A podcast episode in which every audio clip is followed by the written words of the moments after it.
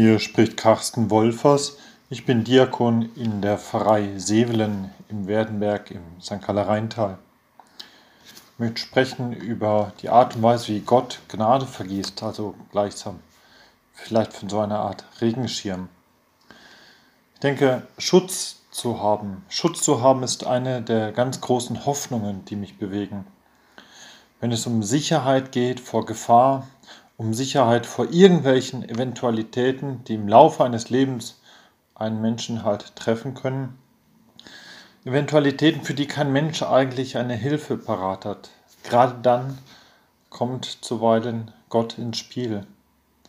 Dass Gott grundsätzlich dem Menschen wohlgesinnt ist, dass er gnädig ist und vor allem ja auch bereit zu helfen, wo immer man einen Gott gerade gut gebrauchen kann.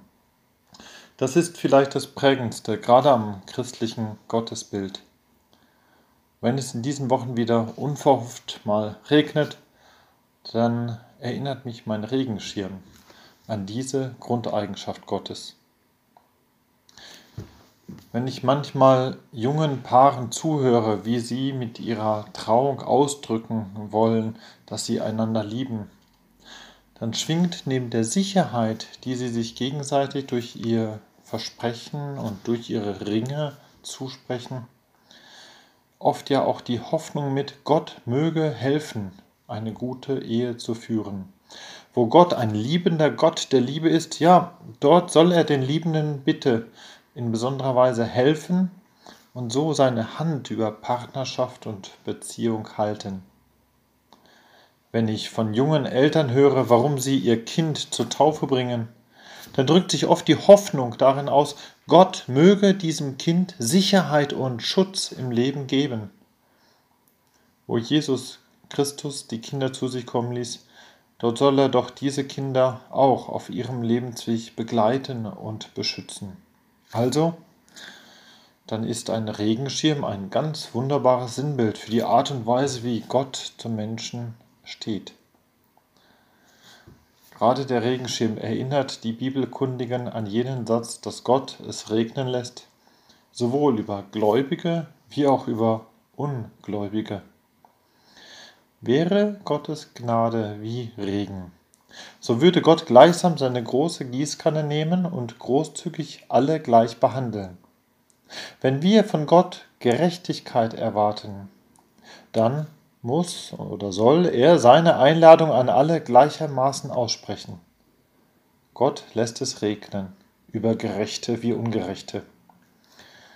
Das ist ganz gut für die Gläubigen, so dass sie sich nicht zu viel einbilden auf den Vorsprung, welcher der Glaube ihnen schenkt. Und das ist auch gut für die Ungläubigen, so dass sie von Gott nicht zurückgesetzt werden. Nur für alle Fälle eben wenn die Winde von Glauben und Zweifel sich mal wieder drehen. Das führt in unserer Zeit oft zu dieser Haltung. Wenn Gott ohnehin alle mit seinem Schutz und Segen versieht, dann muss ich mich nicht für Gott anstrengen? Wenn Gott sowohl dem Gläubigen wie dem Ungläubigen gleicherweise seinen Schutz gewährt, dann müsste ich wohl nicht mehr eigens darum bitten. Dann wäre Bitte dann wäre Glaube letztlich egal. Nur kennen unsere Bibelkundigen auch die Aussage, sucht und ihr werdet finden, klopft an und euch wird aufgetan. Diese Aufforderung macht nun nur Sinn, wenn Gott es nicht egal ist, ob ich ihn suche und ob ich bei ihm anklopfe. Man mag einem Gott wirklich nicht hineinreden, wie er seine Gnade gern vergießt. Nur lässt er sich wohl gerne auch bitten, wo Menschen ihn brauchen. Und dann ist es nur logisch, dass Schutz und Sicherheit für jene größer sind, die dies von Gott auch erbitten und erhoffen.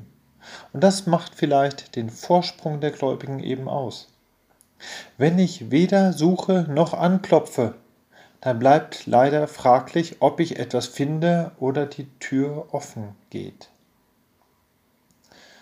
Ich glaube an einen guten Gott, einen Gott, der allen Menschen gleicherweise seine Chance anbietet.